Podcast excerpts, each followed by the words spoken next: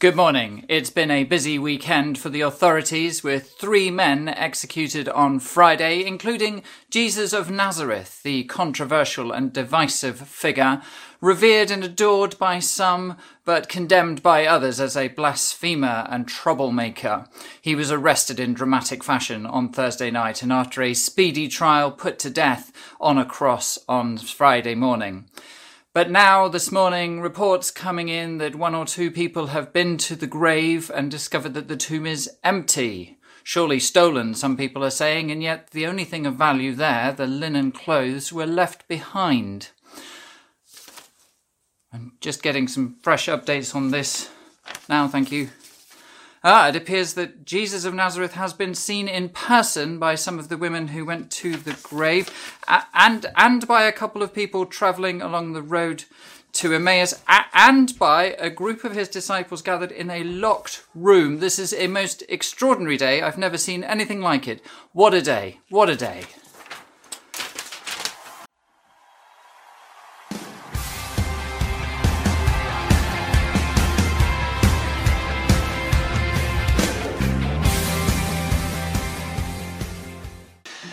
So uh, we're going to uh, hear in a moment that story of uh, that very first Easter morning when they went and found the empty tomb. Uh, in a moment, uh, Jim and Kate and Emily are going to help us to imagine what it would have been like if that happened today in our context. Um, but first of all, Carolyn's going to read to us from um, Matthew's Gospel, the original account written 2,000 years ago of what happened on that very first Easter morning. So, as we uh, open up God's Word and hear this story afresh this morning, shall we invite His Holy Spirit to come? Let's pray. So, Heavenly Father, thank you so much for Easter Day. Uh, thank you for this day that proclaims your victory.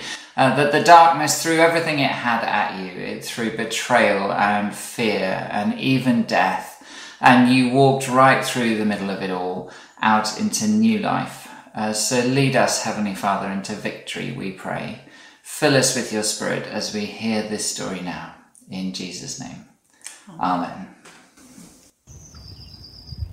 St. Matthew's Gospel, chapter 28. After the Sabbath, as the first day of the week was dawning, Mary Magdalene and the other Mary went to see the tomb. And suddenly there was a great earthquake, for an angel of the Lord descending from heaven, came and rolled back the stone and sat on it. His appearance was like lightning, and his clothing white as snow.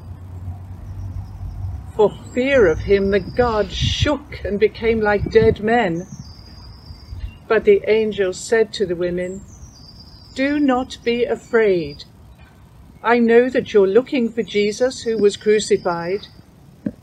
He is not here, for he has been raised, as he said. Come, see the place where he lay. Then go quickly and tell his disciples, He has been raised from the dead. And indeed, he is going ahead of you to Galilee. There you will see him. This is my message for you. So they left the tomb quickly with fear and great joy and ran to tell his disciples. Suddenly Jesus met them and said, Greetings. And they came to him, took hold of his feet, and worshipped him. Then Jesus said to them, Do not be afraid. Go and tell my brothers to go to Galilee. There they will see me.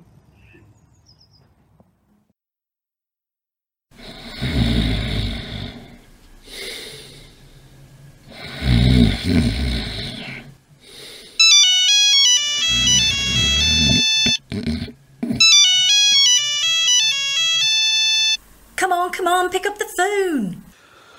Oh, do you know what time it is? Oh, what's wrong? Oh, at last, hi, it's me. Oh, this had better be worth it. I've you looked at the clock recently? Listen, something amazing's just happened.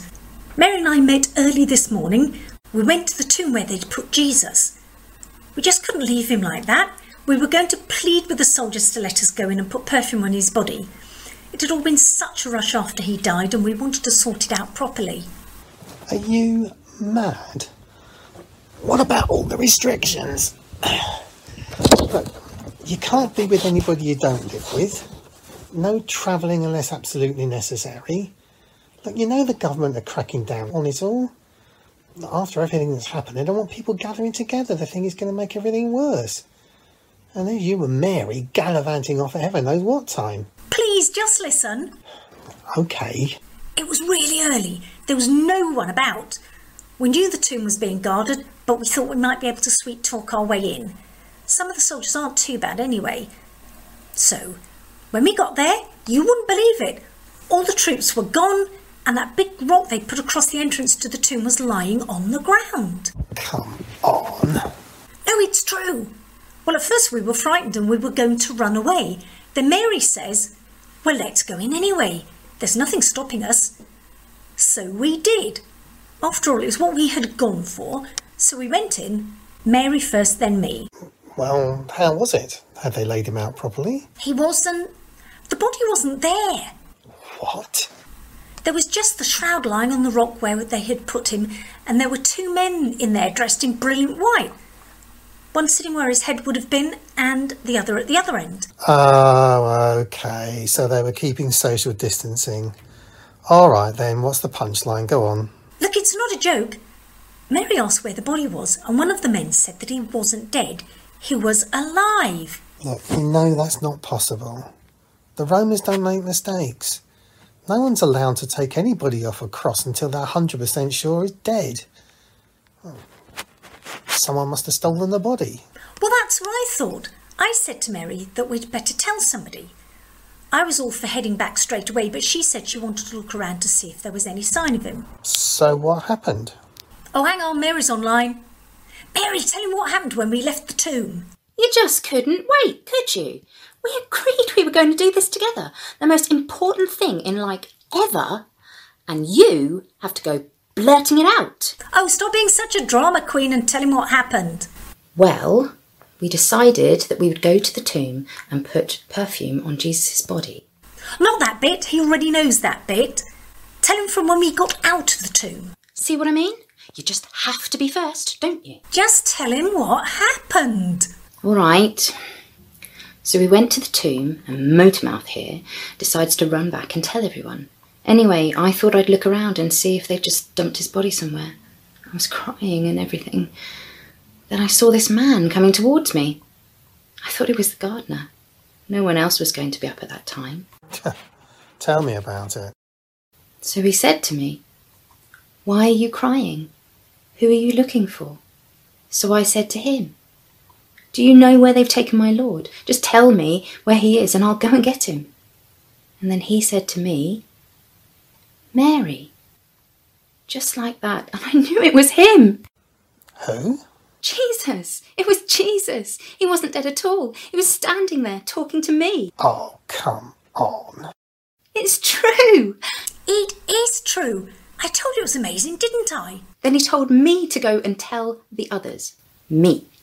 So what you're telling me is that Jesus was crucified, he was dead, 100% dead, and was put in a tomb, dead, and a few days later you went there to put perfume on his body and he wasn't there.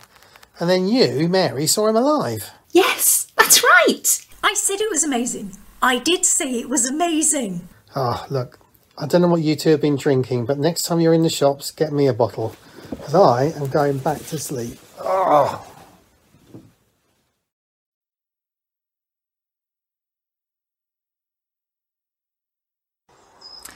About 10 years ago, Hazel and I uh, had moved to Weymouth. We just started living there, and uh, we thought it'd be interesting to go and explore one of Weymouth's main tourist attractions. It was called uh, Time Walk in Brewers Quay, and it was a history of Weymouth uh, through the ages. Uh, an interactive experience. You could go in. There were moving animatronics. Uh, it was one of the, the best features of the town at the time. Uh, so we decided to go along with our uh, eldest son. He was about 18 months old at the time. And uh, we started going through this exhibition What we didn't realise is that Weymouth is curiously proud of the fact that it was the port of entry for the Black Death. Uh, so as we were going around uh, this exhibition, we went through uh, into the next room and discovered that it was full of all these horribly ill-looking people with pale, waxy faces. Uh, and then it only got worse as uh, we found dummies on the floor pretending to have died from the plague. Um, our 18-month-old son was at this point starting to become a bit suspicious that mummy and daddy kept saying all these dummies were just having a bit of a kip and a bit of a lie down. Uh, but I was reflecting on that experience uh, recently because lots and lots of people at the moment are saying that we are living in unprecedented times. Uh, and of course, in some respects, that's true. Most of us have never lived through anything like this. But for God, it really isn't true.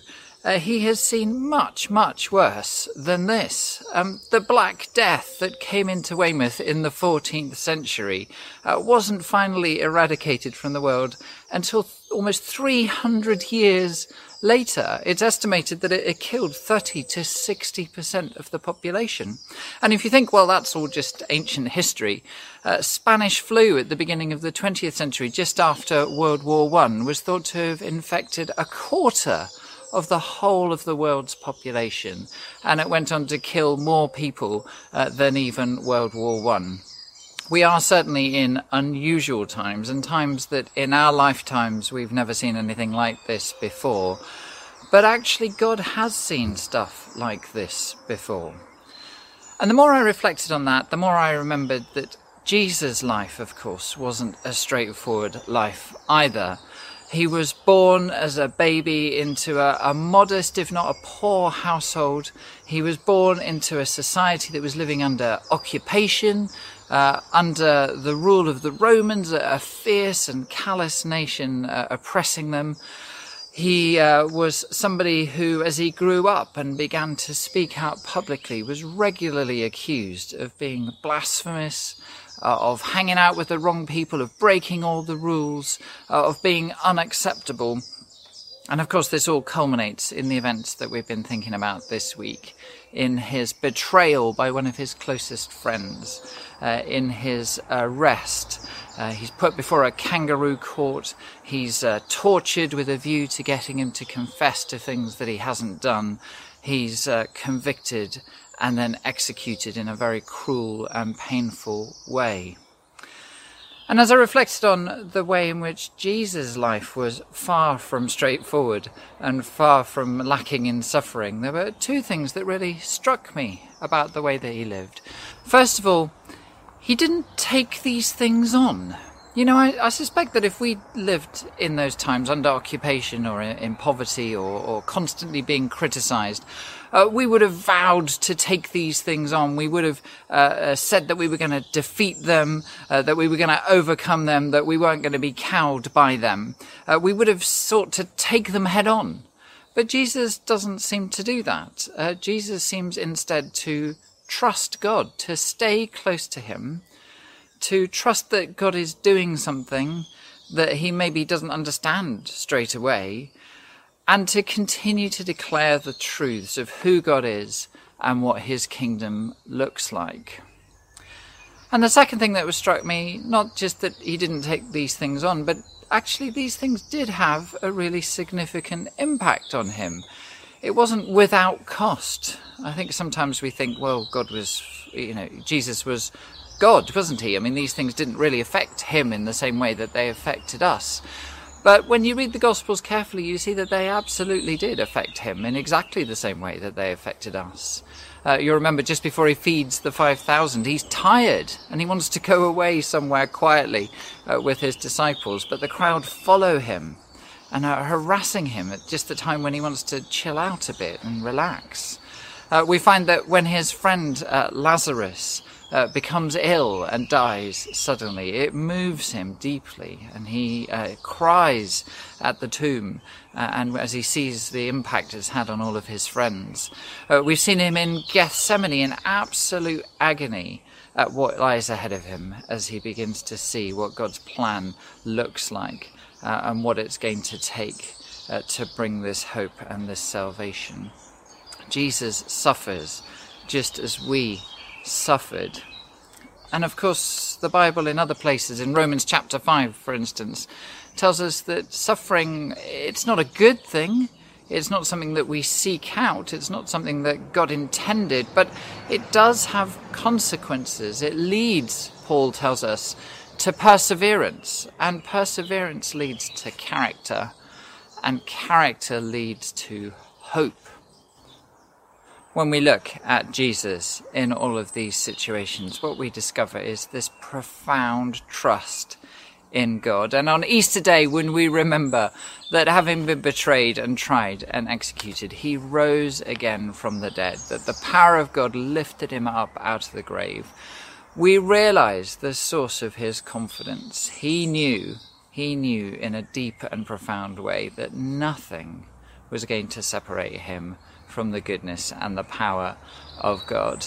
He knew as he was resurrected from the grave that even death was not stronger than the love and the power of God. Do you know, I think a lot of our fears, a lot of the things that we spend our time fretting about and worrying about, they all come down in the end to this fear of death. I mean, what are people going to do to us? What's the worst that could happen? Well, when we start asking those sorts of questions, we discover that what really lies at the bottom of all of our fears is death itself. And in the face of death on Easter morning, Jesus says really clearly the love and the power of God is stronger even than death.